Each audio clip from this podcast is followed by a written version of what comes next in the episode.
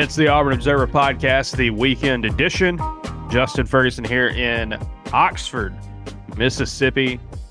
Uh, I got here uh, Saturday before the game. Still here recording this on Sunday morning. Going to head back here in a little bit to Auburn. Uh, a victorious Auburn. I'm sure the plane ride back uh, to the Plains for the Auburn basketball team on Saturday night was a very uh, it was a very joyous one as the Tigers come back and beat Ole Miss away from home, down 13 late in the first half, come back and win. Uh, a big one uh, means a ton. We will talk about it a ton, but I cannot do it alone. We, as in my two co hosts. First off, Dan Peck of the Dan Peck Radio Network, the Dan Peck Multimedia Empire, the eldest boy, the Generalissimo. He's is that a scarf? What are you? Or are you just you're you're you're you're pre- you're prepping yourself for something over there? Let's get cozy, everyone. That's go. that's the, the the 2024. No, I got the I got the I got the the the sleepy time tea uh, bear outfit uh, going. Uh, to, hey, Justin. So, what is the first movie you think of when you hear Morgan Freeman's name? Shawshank. Yeah, that's. I mean, I I think I'm an Unforgiven guy, but Shawshank's a good Mm. answer. I think Dark Knight or like one of the Batmans makes sense. You know, because uh, uh, he- Yeah, you know, he, yeah, th- he's I thought he so had- good in the in the Dark Knight movies. He's yeah. great. Yeah, he's great in the series there. And uh um I, I Million Dollar Baby, still the most depressed I've ever been leaving a theater uh in, in my uh, in, in my life. Really? That Oh, was yeah. pretty. That was pretty rough. That I went in still- cold. I went into Million Dollar Baby cold. Oh and yeah, so yeah. and, and that as like I thought it was gonna be like Rocky, and it's not. yes, it's definitely not Rocky. Uh, I- I, think I've told this before. The most depressed I've ever left uh, left a movie theater was uh, Martin Scorsese's Silence. That one, even knowing what, what it was going in, still still got me. Like, by the way, speaking of Morgan Freeman, you know, obviously this is a setup. I'm gonna go ahead and, and let you make your pitch right now, uh, Dan. Johni Broome obviously had the incident with Morgan Freeman. He's a big Morgan Freeman guy uh, apologized. Freeman was, was, you know, it seemed to be all, all as well. Johni Broome said at, in the post game quote, "I'm a big movie guy," and he's a and and and he he's a big Morgan Freeman movie guy. Dan, I think I think you want I think you want to make a pitch to Johni uh, about a podcast venture. Yeah, well, well, I mean, it starts as an invitation for Johni to come on the show, and we can talk as much or as little basketball as he wants. And if he wants to just talk movies, like if you if Johni Broome just wants to come on the show and talk movies for an hour, I think that would be amazing. And and we talk very little basketball, but I'd also love to talk basketball with Johni. Uh, I, I also want to throw out there maybe Johni and I could start the Big Movie Guys podcast Mm. because we are both we are both big guys and big movie guys. Uh, I don't know. There's something there. So Johni, uh, you know, have have uh, have your people call my people, uh, and we can uh, we can get something rolling here. Also joining us, he's back on the mic, folks. Your long national nightmare is over. Painter Sharpless, uh, coming to you from the bunker. Painter uh, went to Oxford. I, actually, I'm still in Oxford. And you asked me when we I was driving over, "Hey, am I going to eat well?" We talked about that, and in your honor, Saturday night after the game, you know the the, the square downtown Oxford is nuts on Saturday nights. Folks out there, a lot of great restaurants. So I was just kind of popping around. But my first shot, I was like, all right, I got to try to go to St. Leo in Oxford. It's an incredible Italian place. I was like, maybe I can get a seat at the bar. Maybe there'll be something open a little later later in the day. They're they were open late. I walk in, and sure enough, there's a there's one seat left at the bar. I go in there, and in your honor, I had some of the best pasta I've had in my life. So this is that was your inspiration. I I, I hope I served you well, and, I, and we're glad to have you back on the mic here for this episode. Yeah, I, I know you love Oxford food. Uh, I think you even wrote about it recently, saying maybe it, it was uh, the best in in the conference. I'm sure there could be a lively debate about that. Nonetheless, for a town that's really not very large, to be in that conversation at all is, uh, oh, you know, I think the first time I went to Oxford, I was kind of blown blown away by that. Absolutely. I think like per capita it probably hits the hardest of any SEC town. Like I, I think like Athens and Knox obviously Baton Rouge, but I mean Baton Rouge is its own I mean it's a it's a, it's a city. It is a is a full grown city. so I think for the college town vibes, it, it's definitely Oxford. You know, takes the takes the cake there in the in the great food race. But you know, I'm sure that would be a debate. Uh, my buddy, I want to throw this one out there before we launch into the into the show. Two two actually two things. First off, speaking of food, uh, my buddy Daniel, who I went to college with, a longtime Observer subscriber, um, he suggested he was like, "Hey, the roster tracker for football is nice. We need a restaurant tracker on the Observer, where it's like if we go anywhere, where do I need to go?" And that that might be in the works for an off-season project. We did the uh, we did the Auburn Food Podcast. That might be the next uh, innovation. So stay tuned on that for number two. Uh, talked to several Auburn fans. Uh, met met several Auburn fans here in Oxford. It was really cool. Uh, our guy Tiger Chuck uh, long time observer, uh, subscriber. It was good to see him again. And then I met uh, I met a uh, inner circle member Ryan. Talked to him, and Dan, this is for you specifically. We we, we talked uh, here on, on Sunday morning, and he was like, "Hey, when's the podcast coming out? Is podcast coming out later today?" I said, "Hey, I'm actually about to go start recording. We are at the hotel." And uh, he said, "Well, that's great because I need I need my Troy women's basketball update." So Dan, give me give me give me the give me the scoop real quick, real quickly. How, how are the Trojans doing? Good news and bad news. Um, so so Troy dropped the game Saturday to Southern Miss. Southern Miss pulled out all the stops. Uh, the you know senior day, letter winners day. You know that they they gave Troy their absolute best shot.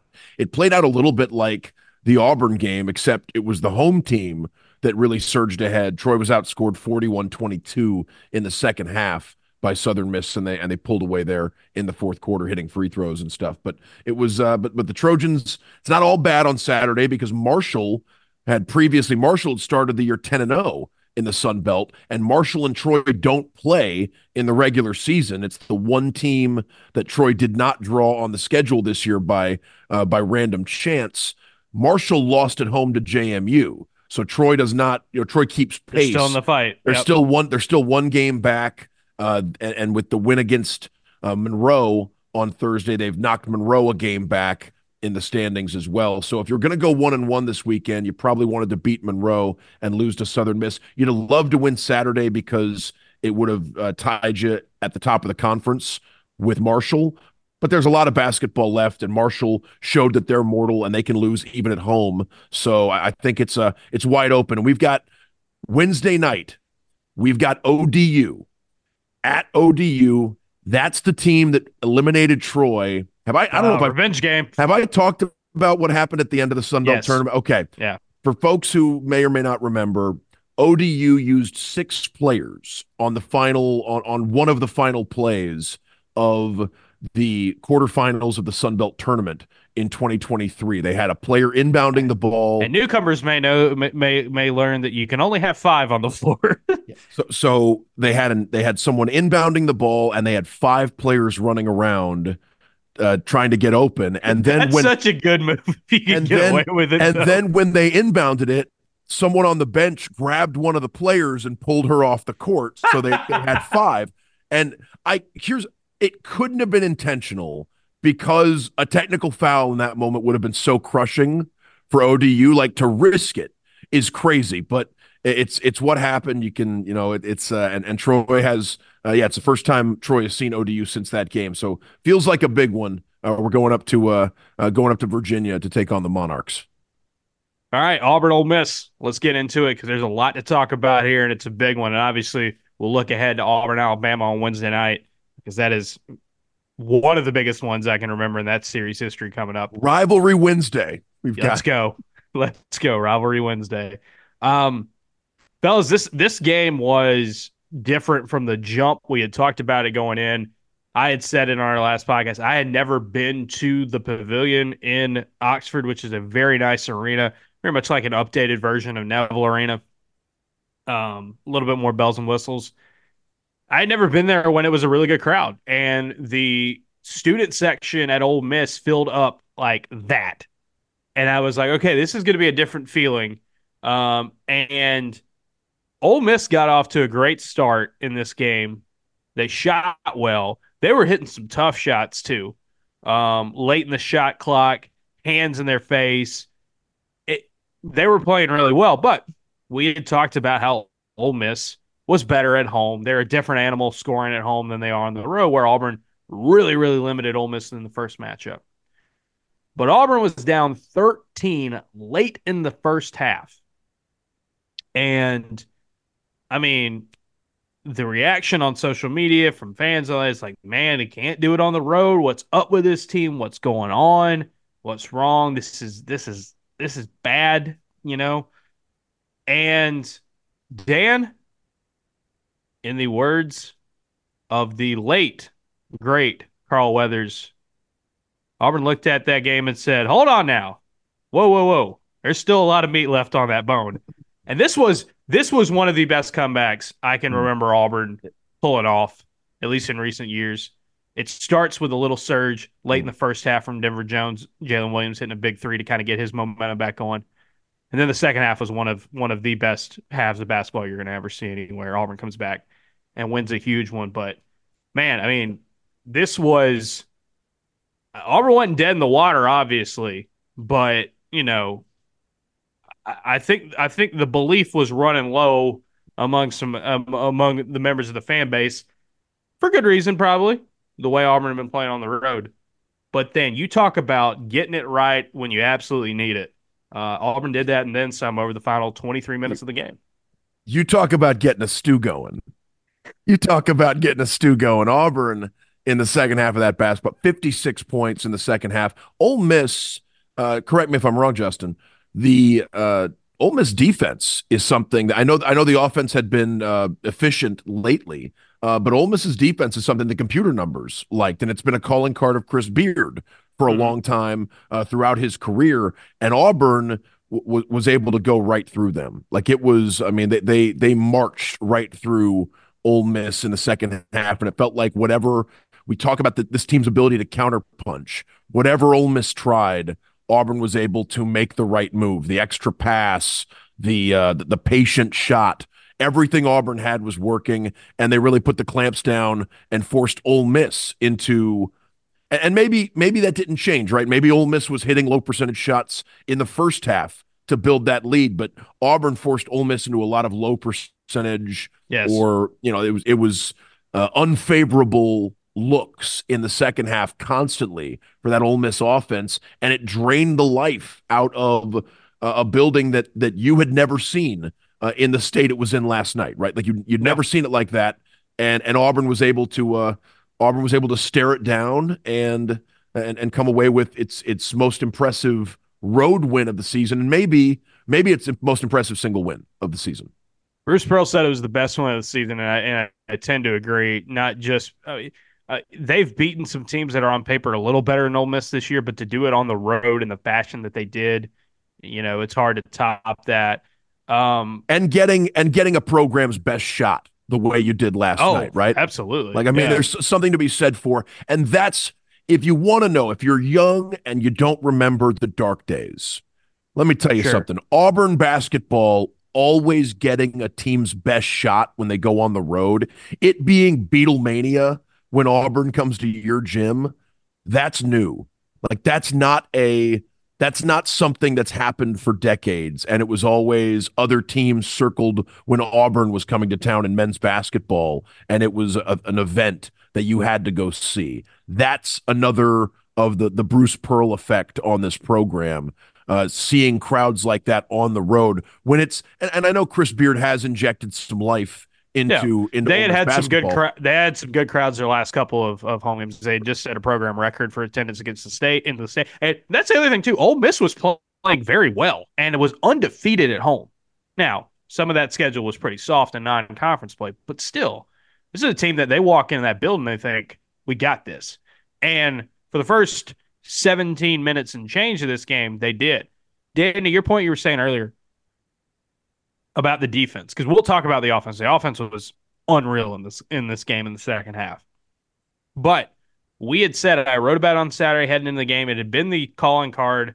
It had been the the the you know Bruce Pearl and his staff had been hammering the importance of defense at practice all week. I mean, I can tell you that he was just over and over again. And yeah, like Ole Miss hit low percentage shots in the first half. Full credit, hat tip. I mean, there were some looks that Matthew Murrell was hitting where I don't know if Auburn could have defended it any better. Uh, Allen Flanigan, a very familiar name for Auburn fans, obviously, um, was was hitting some tough shots in traffic, and Ole Miss was just getting what they wanted on offense. And even late in the shot clock, with hands in their face, they were hitting shots, and, and they had momentum and energy, and everything was going. Johni Broome said at halftime, defense was kind of the the the big message because a couple of things here. Number one, Johni said that they looked at each other and said, "Yeah, they're hitting low percentage shots, but we still got to get stops. Like like you know, we can't just let them keep doing that, right?" And they did. And then secondly, you know, Bruce Pearl made the point to his players that was like, "Look, that was not a good half of defense. You gave up 44 to them. You only turned them over twice. That's not our that's not our brand of basketball. You're down nine. We're, we're still in this game. You still got still got this. When Denver gets the and one late in the first half, and then Jaylin hits the three, and then Denver hits the corner three late, cuts it back to single digits. I kind of felt in the arena, I was like, okay, the fact, like, even if it's just seeing a number go from two digits to one digit, it felt significant. Like the first half was like, okay, they're not they're not going to get run out of here. That was the overwhelming feeling I had late because of what Denver and then and a little bit from Jaylin. And the big thing at halftime, uh, as Jaylin Williams told everybody on SEC Network, as we got it confirmed by Johni Broome and Bruce Pearl after the game. Bruce Pearl said he walked in, said, "Hey guys, we got to tighten up on defense," and Chad Baker Mazara cleared the room of the coaches and got right to it. And they and and, and Johni said, it, you know, it was a, it was a big shift for them. You know, they felt like they were they they turned it around there at that halftime speech. The players only talking amongst themselves. And Johni said, like nobody was pointing anybody out, nobody was calling anybody out. It was encouraging, it was uplifting, and it was like it was more of those things where these guys looked at each and said, "We're only down nine they're hitting crazy shots. If we just do what we do, we feel like we, we can still win this game. And credit goes to Chad Baker Mazara and Johni Broome and Jaylin Williams and the other guys who stepped up and talked. Credit also goes, I mean, obviously to Bruce Pearl and his staff for just getting out of the way when they felt like that was a good time to do it. He said it after the game. He said, "This this is their team," and and he's been a, he's been a part of a, a lot of teams like this before and I wrote about it in the observations on, on, on Sunday morning, Dan. But like we hear, this is the closest team Bruce has had. This is the hardest working team Bruce has had, and it's easy to say that when you're beating the brakes off of everybody, and everything's going well. But I did think we saw in that halftime, hearing from what happened in halftime, and then in that second half, like it's a lot more relevant to say those things when they are being put to the ultimate test. And being down 13 late in the first half to a red hot team at home is one of those things. And in the second half, this team showed how close they were. They showed how hardworking they were. Chris Beard, after the game, multiple times said he thought Auburn was more mentally tough and more physically conditioned, better conditioned than Ole Miss was, and that made a huge difference. Obviously, a ton of shot making makes a difference as well. But we've heard all this stuff about this team and how different they are. And again, it's easy to say that when you're blowing people out, but we got to see them do this in a really back against the wall situation, and it could be a turning point for what this the rest of the season looks like. And that's some of that is you know a guy in year 10 year 11 at his program versus a guy in year one right? He's had players coach Pearl's had players who have been through his system for multiple years. I know there are some new arrivals on this team, but he's had multiple, you know, a lot of his key guys aren't in year one at Auburn. Chris Beard assembled a roster. You know, he had some guys stick around, but he assembled a roster after, uh, you know, after after arriving at Ole Miss this offseason. And so, you know, I, I could see why, you know, he's he's talking about things that that Coach Pearl has been able to uh, you know, he's he's been able to ingrain in the Auburn program that, you know, he's he's in a lot of ways, I imagine with with Ole Miss's relative lack of tradition and history in men's basketball, Chris Beard looks at what Bruce Pearl has done at Auburn and says maybe that's what this can become, right? Like maybe and, if, if And to your point, he said this before the game and after the game. Bruce said he was like, "Look,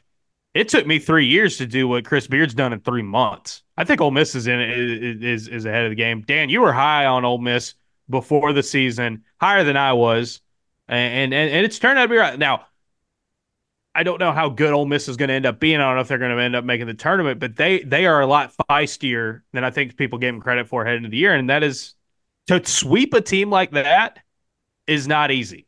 And Auburn did that, and I think it's gonna it's gonna help them out a ton. Right. And and there are resources available to Chris Beard to reboot a program that weren't available to Bruce sure. Pearl. I mean, a lot of these guys were D1 players that played somewhere else last year, and you couldn't just add a bunch of those when Bruce Pearl arrived at Auburn without a lot of them having to sit out because of the old rules of college basketball. And, and the quality of guys who went in the transfer portal are different. Those early Bruce teams had transfers, but I'm I mean, I'm not not ragging on those guys because they they they helped build the foundation of the program, but like you weren't plucking an Allen Flanigan. you weren't plucking a you know a, a regular starter at the SEC level, you know, out of the portal. Then it was a lot of guys you had to take some flyers on and some chances on. Oh, certainly. I think. I mean, I think Ole Miss had a, a couple different players in double figures last night who were transfers from other. I mean, Flanigan and Cisse. I don't believe was on last year's team either. Like he went, he went and added no. a couple of, of, of key guys. Murray, like there's uh, you know there's there's there's good players on on that team that that you know are are in year one. Yeah, and, and another one that's in year one and a big part of this game. You, you can't really analyze this game and break it down without pointing it out. Is the fact that one of those guys is Jamarion Sharp. Now, Jamarion Sharp has not been as big of a factor for Ole Miss since Moussa Cisse uh, uh, became eligible uh, for for the Rebels. But in the first meeting, he had 8.6 boards, a few blocks. Jamarion Sharp, tell you, Jamarion Sharp, he's seven six, seven something like that. Like he's he's very very tall. He's the tallest player in D one. When Walker Kessler was leading the nation in blocks and block percentage two years ago, Jamarion Sharp was his best competition at Western Kentucky. This is a dude who's been an elite rim protector for years and years and years. He did not play yesterday for Ole Miss because of an illness. He's out of this game that gave Ole Miss a lot of trouble because Moussa Cisse is not a mm-hmm. guy that is that is going to play 30 minutes and 34 and 35 minutes. So what they had to do, and they don't have a whole lot of depth in, in their front court. So what they had to do is they had to take Jaemyn Brakefield, a really good power forward, a, a guy Auburn wanted, a guy Auburn really liked, former Duke guy, former five star. They had to play him as a small ball five, and that just shifted everything about this game because now, you know, BP said it after the game. I think he said it best. And he said this: they were they were at a disadvantage without Moussa Cisse. They were smaller. He's like, not everybody can take advantage of that, but not everybody has Johni Broome. And again, we look at a game where Johni Broome is scoreless in the first half, and it was just like, well, how is he going to get to 12 or 14 or 16 points? Because it's going to happen. We've seen it time and time and time and time again. And he does in this game. But the crazy thing about Johni Broome's performance in this game was what he was doing before he was scoring. All right. Is a career high seven assists for him. The inside out game went nuts for Auburn in this one because Ole Miss it couldn't hang with him. One on one, you're in trouble because uh, Johni was at, at, after a slow start in the second half. He was beating dudes off the dribble. He had great post moves. He was finishing.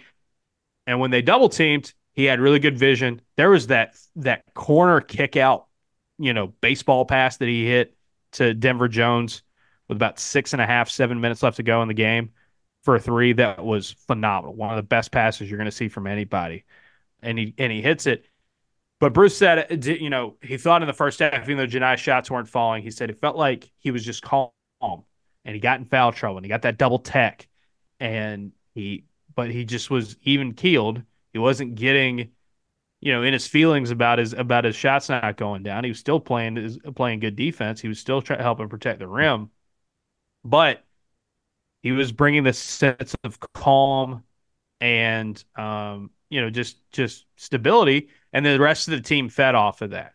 Chris Beard after the game said he didn't let his first half affect his second half. That's what pros do. That's what that's what one of the best players in the SEC does. And Johni Broome, we keep saying it, Dan, over and over and over and over again. Do not take for granted how crazy good this guy is because not everybody in very very very very few people in college basketball are putting up stat lines that like he is every single night. KenPom has him as the number three player in the National Player of the Year rankings, number two among power conference guys, MVP, and and, and he showed it again on Saturday because he was a huge reason why Auburn just crushed Ole Miss in that second half. Yeah, and, and the passing uh, has improved so since since when he's gotten here, and, and teams can't collapse on him, assuming he's just going to take his shot when he gets the ball now because he can create, and he's, I mean, yeah, he's, he's passing the ball like Chris Webber last night out of the uh, out of the post, out of the forward position. I made a was... joke that this. I made a joke that second half Johni Broome looks like Nikola Jokic, like you know, he was just throwing passes left and right, uh, and then uh, you know, again, he's his face up game is great, man. He hits a three. You know, he does all that stuff. There's the move where he takes where he just drops. I think it was Brakefield off uh, with a with a kind of a like a little head fake crossover, and, and gets an and one off of it. Like he's just, it's tough. It's tough. It's tough for people to hang with him, and and and it just he creates his own gravity. Teams double, they bluff, they do stuff. He just finds the open man, and in this game, knock him down. And like Painter, I know we've talked about this over and over again, but like there's this criticism I think from Auburn fans times when at times when they don't shoot well and it's playing the results and it's like, hey, we got to stop taking threes. We got that game yesterday showed why you shoot the open ones, and they still had confidence in it. And I think I think the my favorite quote of the year from BP uh, is going to end up being this one uh, when he said, uh, "We're not going to change how we play just because we're on the road." I mean, that's that's just it feels like it felt like he was talking to a lot of people with that one. I have to imagine that for a number of reasons, this one felt good. You had obviously the personal element with the Flanigans. While I don't think that he would ever publicly comment on that, you know, I think it's pretty natural to want to win these matchups sure. maybe more than you normally would. And definitely the Flanigans then, wanted yeah, to win. like, absolutely. You know, the, the other part of that, it's more related to what you're talking about. I mean, for what the last week or two, a conversation certainly among Auburn fans and uh, perhaps some outside of the fan base has been, well, Auburn doesn't really have any good wins. You know, Auburn doesn't have a quad one win, and and I feel like for Bruce now he can. It's like we can stop talking about that, and like this yeah. is a good team. This is not a perfect team, but this is a good team. There are no perfect teams in college basketball, to your point, and also, I think Bruce had a really good quote about this as well when he said like we're playing for first place in the SEC in February, you know, uh, on Wednesday night. That's a great spot to be in. This team, Dan, I, Dan, I don't want to, I don't want to undercut people's expectations and and and, and like yeah it, when auburn loses and when they don't play well you can be disappointed and because it's your team and you want to see them win there's no doubt about that but remember, coming into this year, we were all kind of saying, yeah, if this team fights for a for a top four seed in the in the in the conference and hangs around in the tournament race or in the in the title race, they probably don't have what it takes to be a champion this year.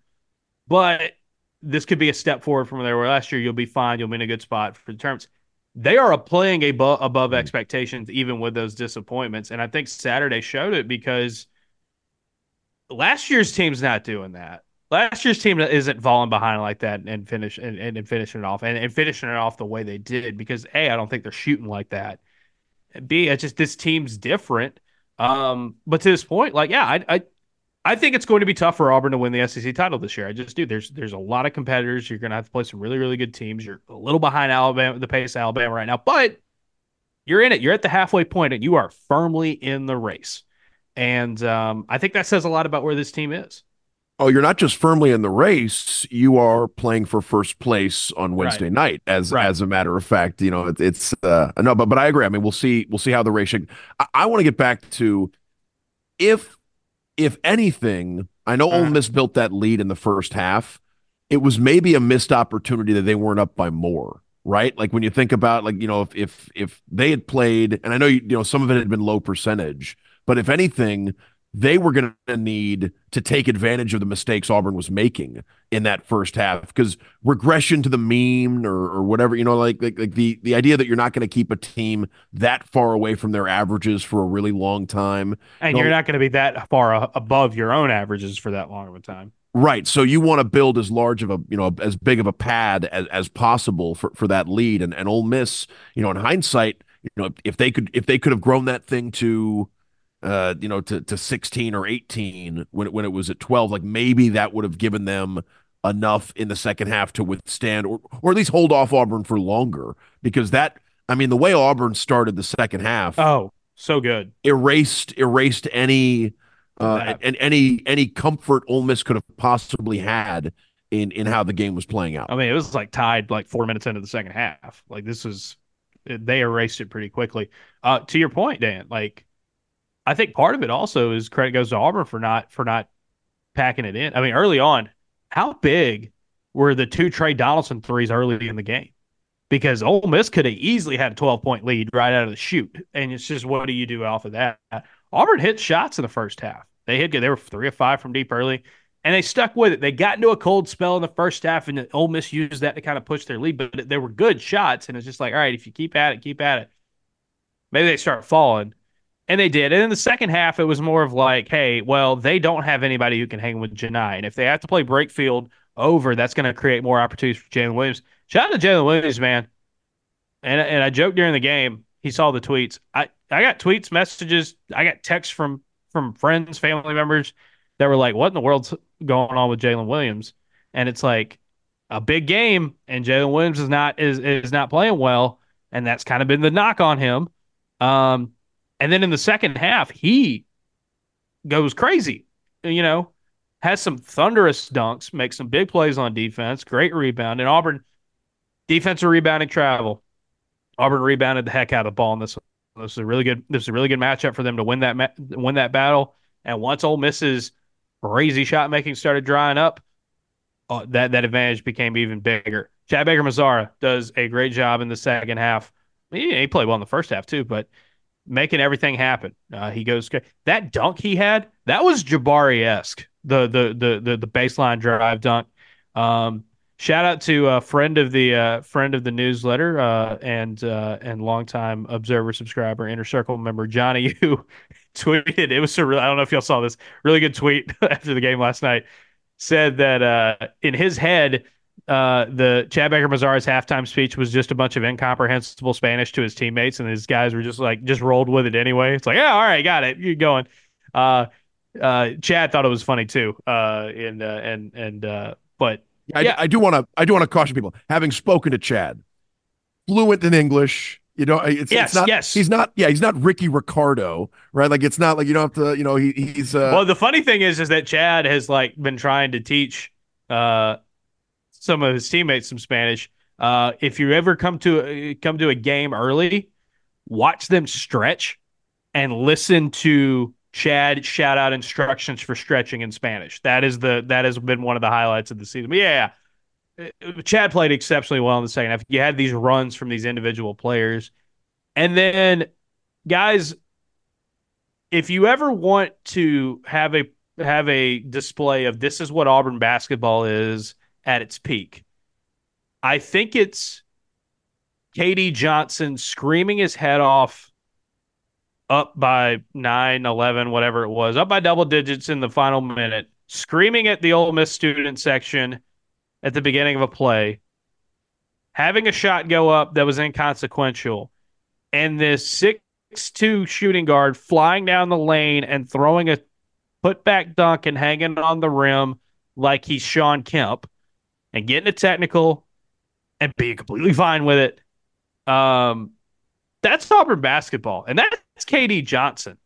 Like that, that was one of that is a moment that I think people are going to remember from this season for a while. It's like, hey, remember when remember when KD screamed his head off and then tried to put his head through the backboard on a on, on a dunk at the end of the game, and I think Jon Rothstein, college basketball reporter and and real life robot tweeted like that that's that's what Auburn basketball is that energy all the way to the very very end and I think that's again, that is like like I said, like that is that is exactly what you want to see from this team all the way to the finish. Like this team does not this team slams the door on people and they are not afraid to just like run it up on you. We saw that you in the A and M game.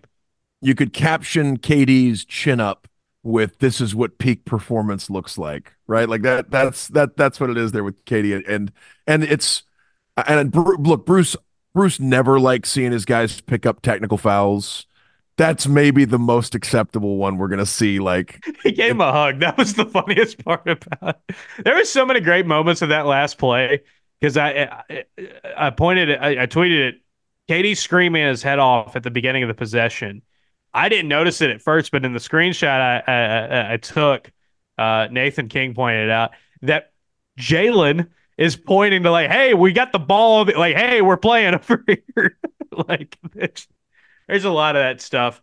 Uh, you know, the dunks, the the celebrations. Um, this is a team that was just having a ton of fun. And in the second half, we talk about it: 56 points, almost 1.7 points per possession, scoring on almost 80 percent of their trips down the floor. Guys, I, I tell you, you're not going to see a team play a better half of basketball on offense on the road in a quad one game. Period. Point blank. End of discussion. That second half was so good Josh Dub pointed this out first on Twitter, so I gotta give him I gotta give him credit here. That first the second half on offense was so good for Auburn. This was the best offensive rating Auburn has had in a true road game ever. You can go back to 99 season is when um, the 99 season is when the KenPom ratings you know started. Uh, that's where the data begins. That's really where Auburn Auburn's best offense of the of, of its entire history happened. Never had done this before in a true road game. And that's crazy. And Dan, like I know there's the famous um, start that Auburn had against Ole Miss in the 99 the 99 team, you know, the the, the Chris Porter, the the, the alley oop, you know, all that and the Beardy is looking like it's about to you know completely fall in on itself.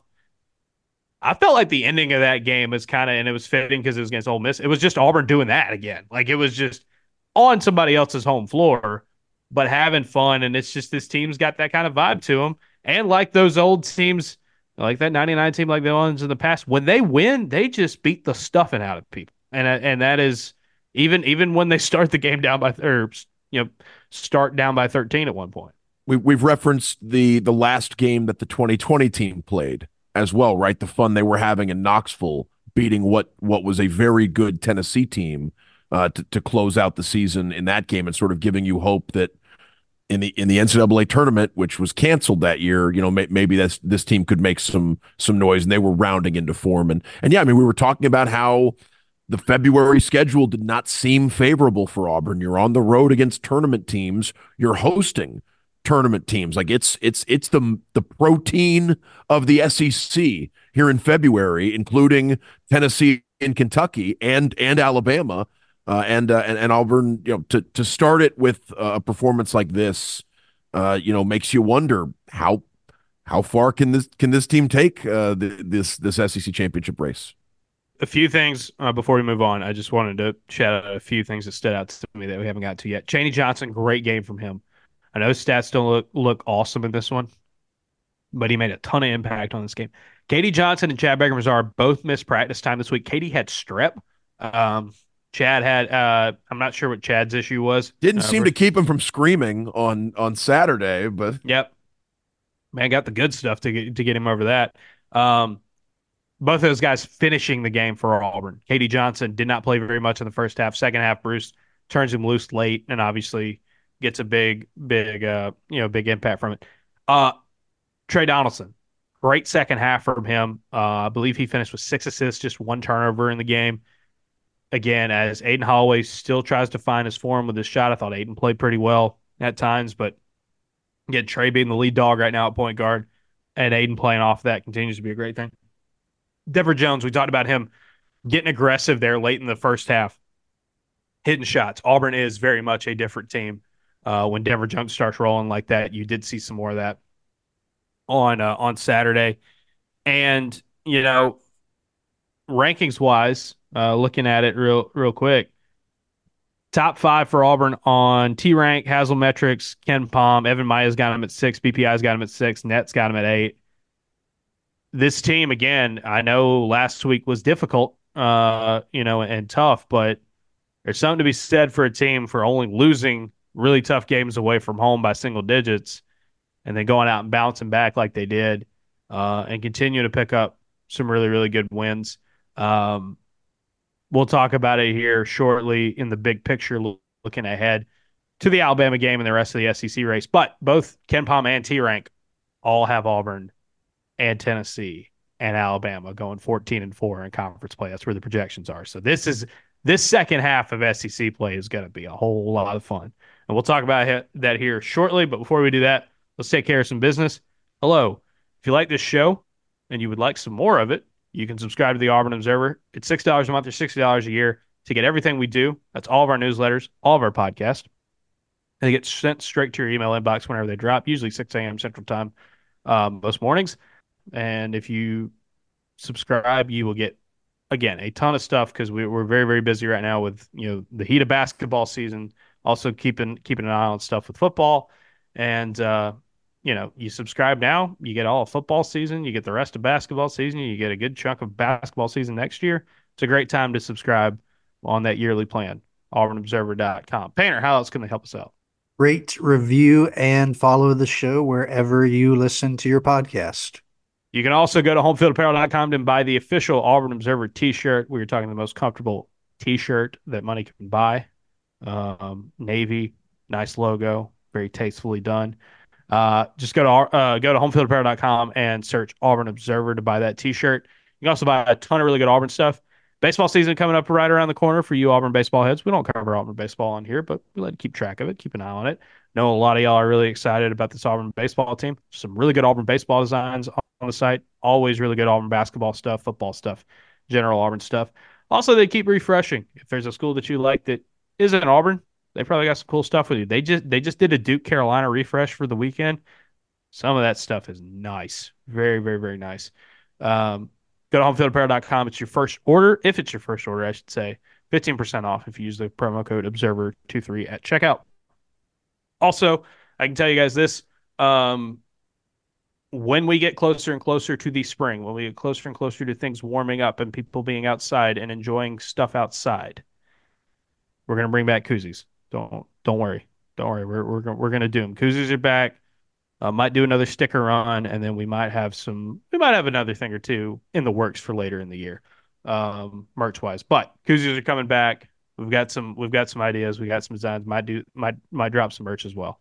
Uh, some for the hard, merch as well for, for the hardcores out there, powder blue alternates in the conversation. You never you never know yes. what you never know what might be happening there. And hey, and, and on uh, so part of me wants to nickname Johni the blockbuster now that we know he's a big movie guy. But I also didn't we try that? Didn't we do that at one point? Did we call him that? I don't know. I think I, we, we I called think, somebody the blockbuster. Well, I, I you know I also kind of want it for myself. You know, I want to add that to the list of nicknames that you call me at the beginning of the show. That so is that is your fantasy baseball team name now. That right? is, yeah. That that is uh, now. Now that we've made some some big acquisitions, uh, including uh, Tyler Glasnow falling into my lap in the uh, in, in the Greystone. I told you about this. I told you about this earlier this week. I did see the picture of Tyler Glasnow, his first time in a, in a Dodgers uniform. A, it makes me sick.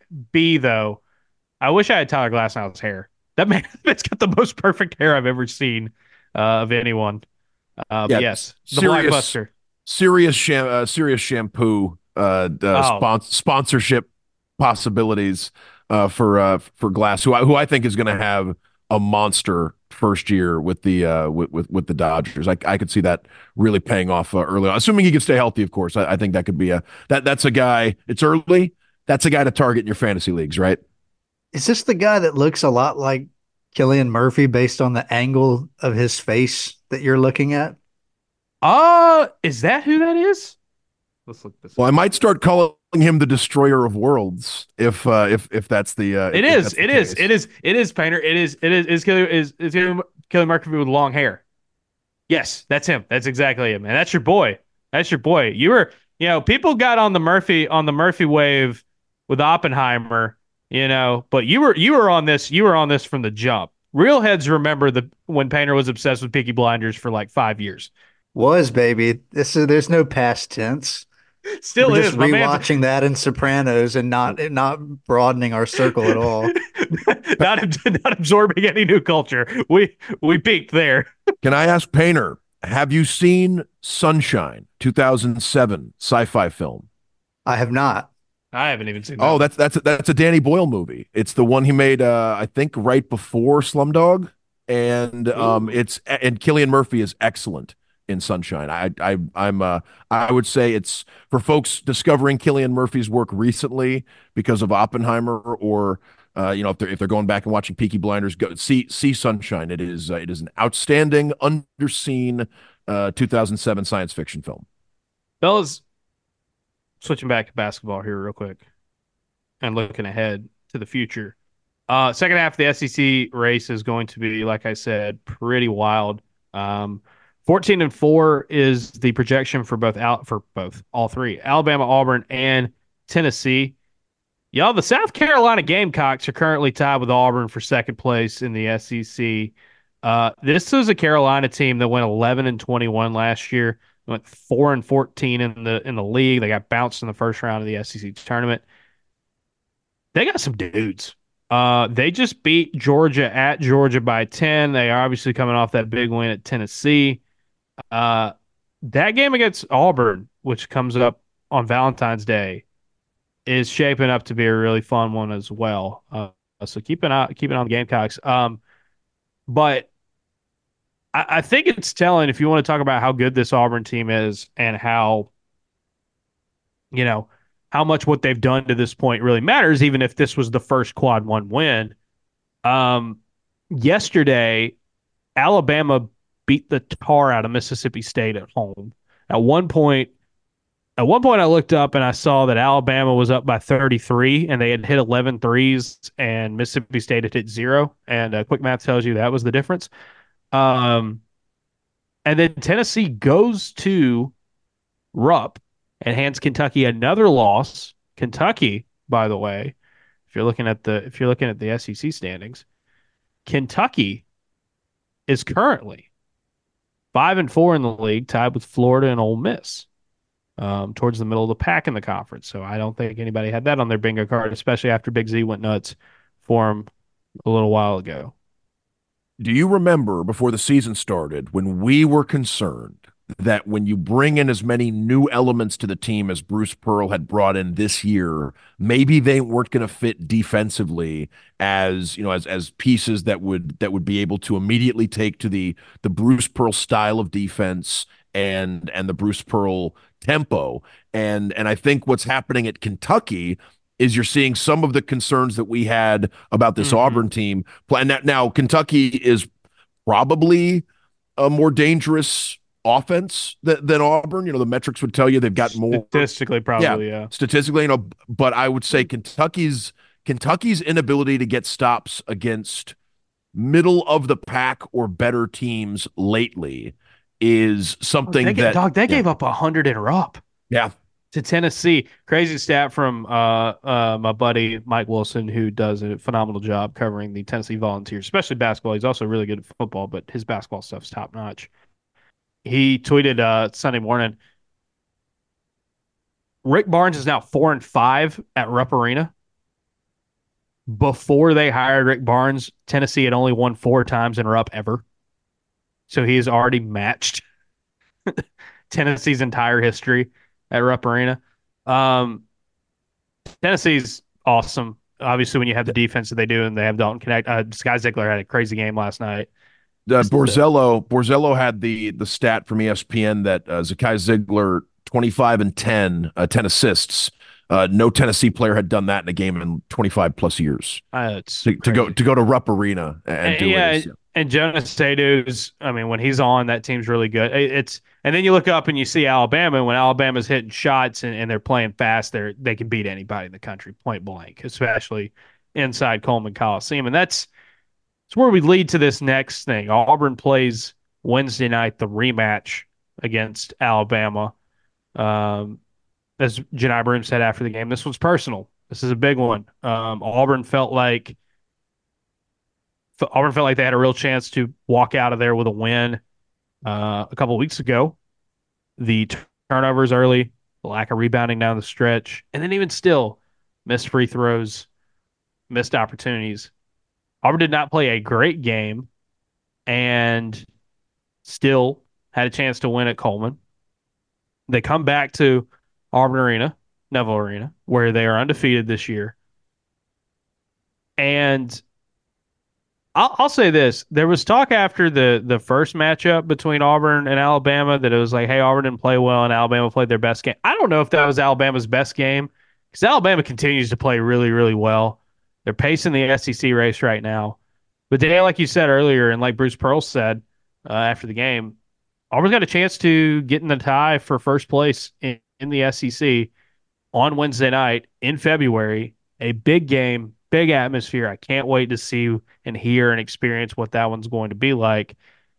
But again, for a team that we thought coming into the season, yeah, well, maybe th- this could be a step forward this year. They could be in the mix. Not sure if they're going to be full on contender material. This is a really good spot to see how much. And even if they lose, which would be tough, obviously, they're not going to be completely out of it yet because of what they what they've done to this point. But this is a big one. This is a big one. This I think this is a separator from contender, like true SEC contender, and eh, maybe a top four seed, really good season. You know, still be in the mix for for a lot of good stuff. But like this one feels like one you got to have if you want to hang a banner.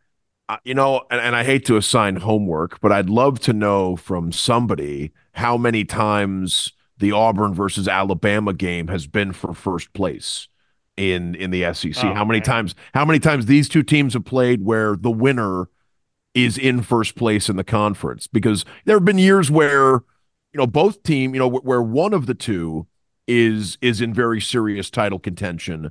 But you know, I, I think that having an Iron Bowl of basketball with championship implications this deep in Feb- this deep into the season is somewhat rare would be would be my guess. I don't know how many times. This uh, is know. a this is a season of rarities, man. Auburn wins at Arkansas and at Vanderbilt in the same year. Auburn, both Auburn Ole Miss games had stakes and like and like real value to them. And um, fans and fans in attendance. Yeah, yeah, and Oxford, yeah, crazy.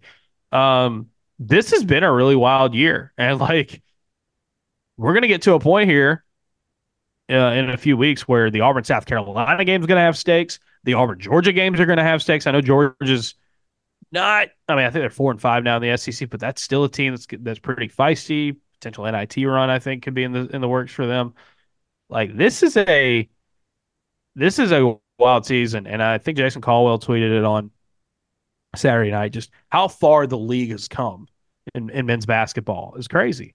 This is the number three conference in the country, and and and number one and number two are not very far ahead of them, according to KenPom. Uh, just their conference rankings. Um, it, it it's crazy, and I'll tell you another crazy thing about this season as we just kind of look big picture at the halfway point of the league. Uh, Dan, I would have never expected at all, at all, that we'd be at the halfway point of the season. Missouri still hadn't won an SEC game. I I bought in and I bought into Vanderbilt too, and I, that was probably dumb of me. But Missouri, I mean, this is a team that made noise last season, and they are they're bad. They just lost to Vanderbilt. They're bad. They're real bad. And Arkansas is real bad as well. We've kind of known that for a minute. Uh, the the bottom of the league, I think, is weirdly as fascinating as the top of the league. I don't know if I mean Mississippi State's three and six now. They played a br- brutal schedule, but I mean, like there are going to be some teams playing on Wednesday night or whatever in the, in the SEC tournament that like have some talent, and we thought we're going to be some dudes this year.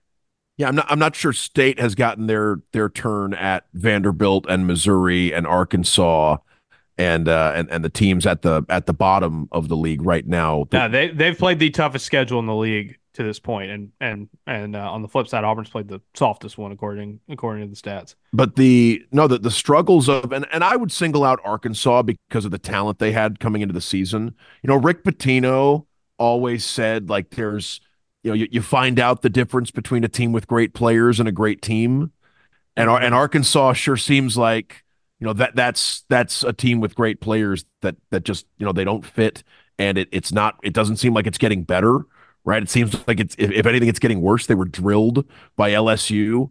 Um, I, you know, I I, I, follow some Arkansas folks on social media, and one of them had a live stream going that was like, what what is Arkansas playing for the rest of the season? Is the is the is the title? Oh of, dear, the title. Oh the, dear, the, title, the title of the live stream. So, uh, yeah, I would say that it's uh, um, yeah, I mean there there is there there's hope all around the conference, but not everywhere. Like that's that, that would be the, the the caveat there.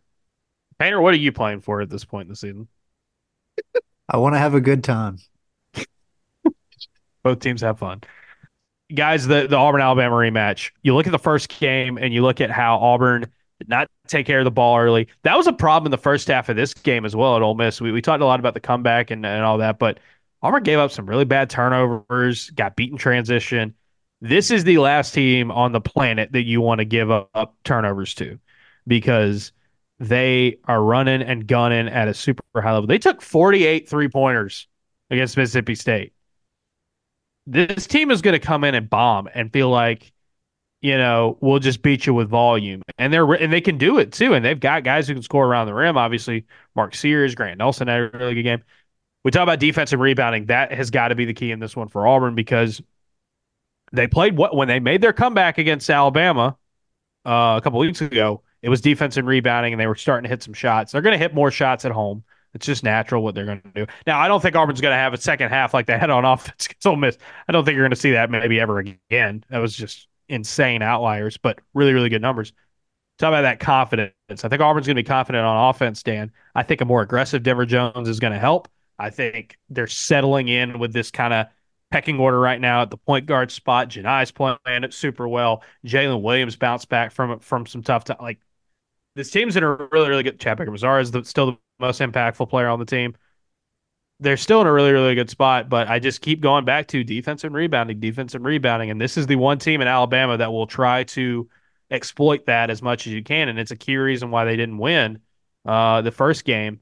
Um, so yeah, I mean, I just I, I look at these I look at these games. Uh, I look at this matchup coming up, and I say, how much is Auburn going to learn from their mistakes in the first one? Because they didn't play terribly, and they had a chance, but they know they didn't play nearly their best game. And I still, you know, even after watching the first matchup, I still wonder: can Alabama protect the basket without having to overload the paint and sort of dare Auburn to shoot a ton of three point shots? Like in Alabama uh, you know, can their can their guys win matchups defensively against Johni and Jaylin? They did all right in the in the first. You know, Auburn didn't dominate uh, around around the basket or anything like that, but but they were pretty efficient. But Auburn was pretty efficient, and um and and I would I would still think that that looks like a spot where Auburn.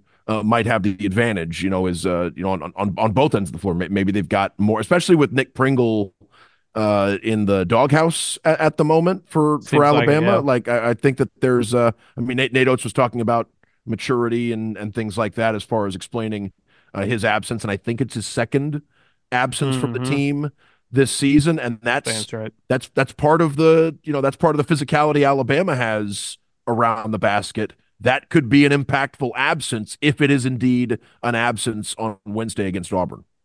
And I do think the Vandy game and the Ole Miss game got Auburn back to if they go inside out, which is the best way they play their offense, Jaylin and Johni, and then the like they're playing with more confidence, shooting the ball, and they're not always going to go in, and it's going to be hard to outshoot Alabama, just period, anywhere they play. But I do think Auburn is in a better position now than they were a couple weeks ago as to knock down those shots. This game should have given them a ton of confidence. That's what Bruce said after the game. Said they should have, you know, this should be a confidence boost. They should believe in themselves more. I believe in them more. Didn't know that they had it in them. You know, all that kind of stuff. Like this, this could end up being a turning point. And if they lose on Wednesday night to Alabama, I don't think all hope is lost by any means. But I do, I do really think this is a really big inflection point for Auburn because if you win, you don't get swept by Alabama again. You are you are tied for the for the league lead uh, coming down to coming down to the wire. The you know the last four weeks of the season.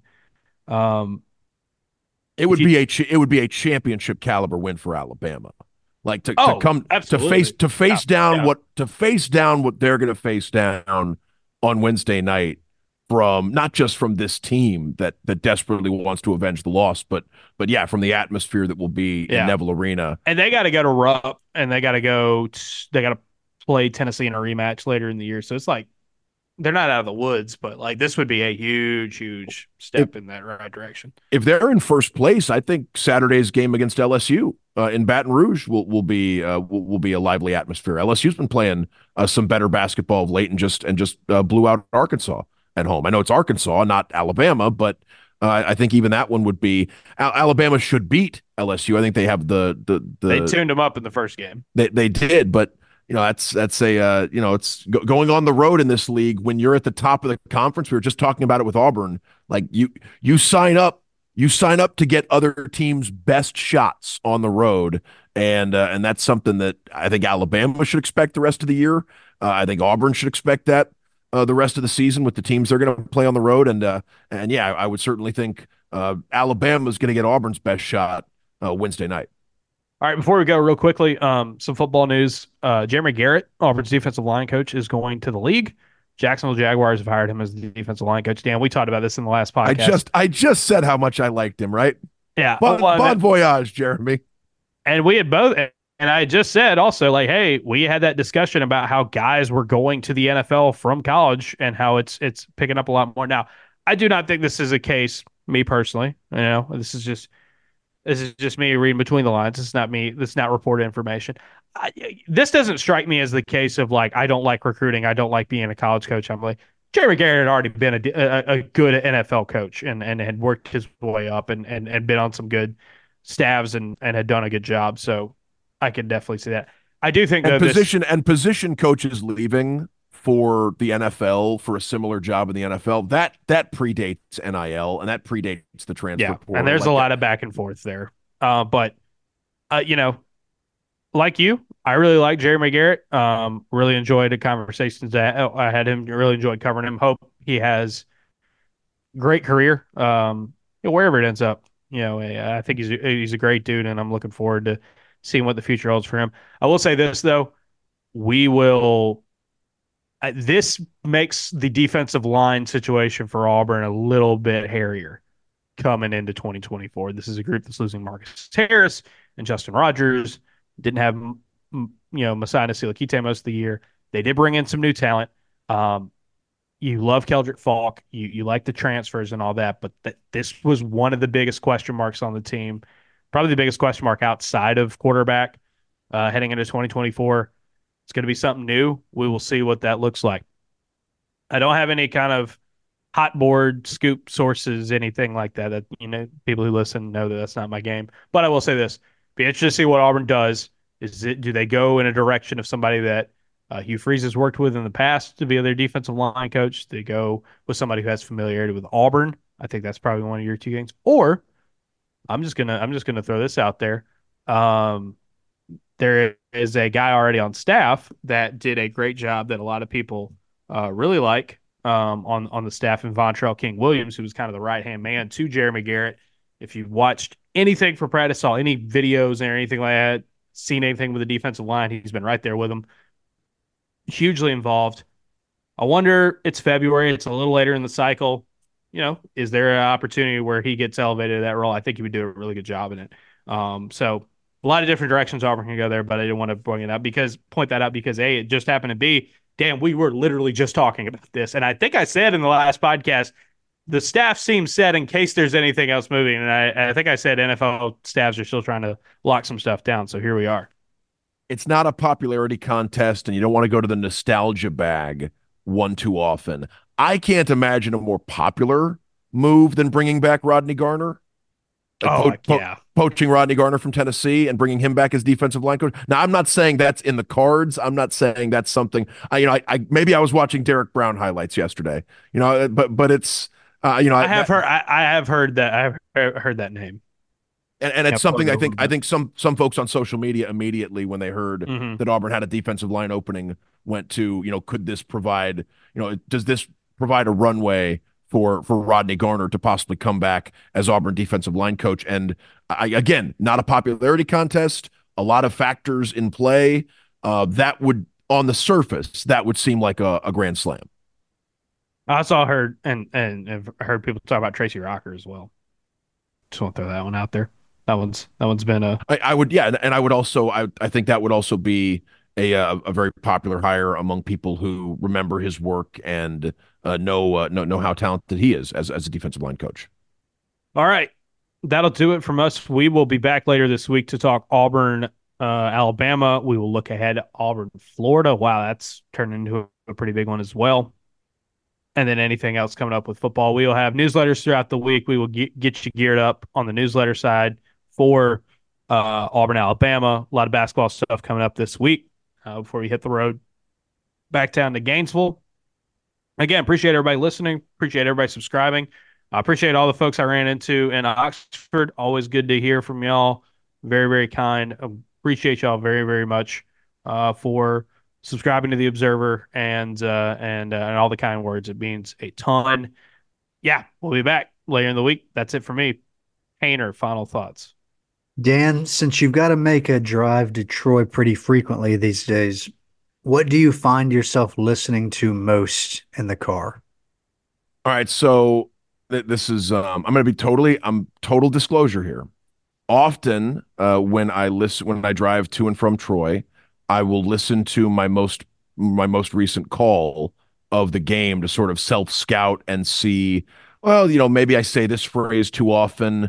Maybe I, you know, need to remember to watch my volume here or think about my energy there. So I do. And I think some of it's maybe just ego driven. Like I, oh, I get to listen to myself call a basketball that, game. See, this is where it's different for you and I are different. And not because I'm not saying I don't have an ego and, and you do. Um, I hate my own voice. I hate the sound of it. So that seems like a nightmare. Like I don't listen back to this podcast hardly ever, and that's probably that's probably a reflection of its quality on my end. But, but like now, I don't I don't go back and listen to myself on podcasts ever. On radio. Like I, I very rarely do that, but but I will I will go back and especially and you know what? And I tend to you like breaking down game tape, and maybe the, it's you're my, in the film room and maybe it's my emotional attachment to the team that I I tend to avoid doing it for losses. Like I'll only I'll only go back and listen to the games that we win because they're more fun uh, to relive, uh, and it and it and it helps pass the time on the uh, you know the hour plus drive uh, to and uh, to and from Troy from Auburn. The other how thing, many times oh. how many times have you ever stopped at Sykes and Conn's? You're on the way down. It's a good one. That's a good one. It's a good one. Um. Oh, shout out to uh, you know what? Too many too many barbecue places. I guess Hooks would be the one that I'd, I'd shout out, but there's there's a you know several. The the one with Hooks, the pig, yeah. Hooks. My thing with Hooks is like if you ever go to a place where they're where they have a barbecue plate and they're like part of their main meal is like we will give you pound cake with this. Like yeah, that that is that is a top tier location. You know, I, I would I've always said that a, a good barbecue restaurant is going to have a pig in, in the front, and a great barbecue restaurant's going to have the pig doing something you know, dancing or you know, uh, doing something a pig shouldn't be doing, grilling, you know, some some activity. If the pig's doing an activity, you're in uh, you're in you're in really good shape. The other thing I listen to is some some saint has uploaded the DVD commentaries uh, from the writers, actors, and directors from the first ten seasons of The Simpsons.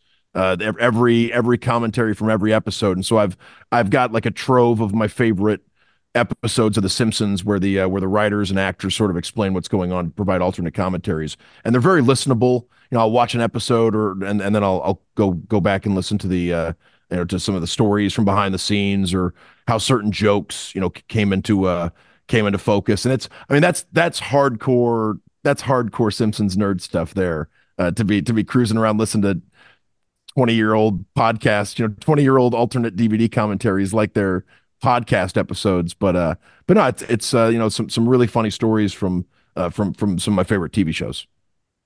Hey, what are you doing on a drive?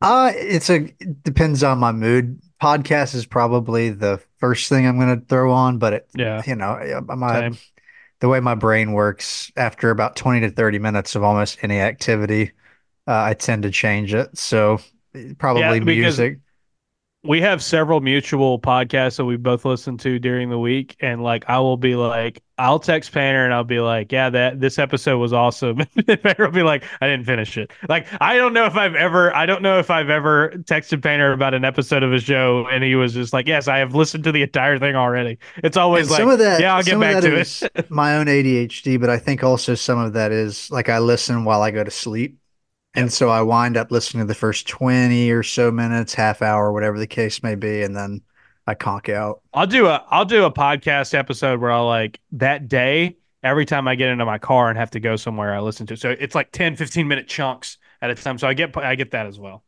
And, and I listened to comedy Bang Bang pretty obsessively for a while, and and I've I'm I'm uneven on my listening now. I listen to uh, How Did This Get Made for a long time, uh, you know, pretty pretty routinely. I still have, you know, I on my phone I've got the last ten years of the best of comedy Bang Bang episodes, the one that Scott and Paul F. Tompkins do at the end of the year. Which, if you if you don't know what comedy Bang Bang is, or if you've never if you've never listened to it before, Scott Aukerman, a, a comedian in Los Angeles, hosts an improv based comedy show, and and an easy way into it is they do a year end four part recap of you know in, including clips from the top 10 or top 15 episodes. Do you think anybody would ever do a best of of this this podcast?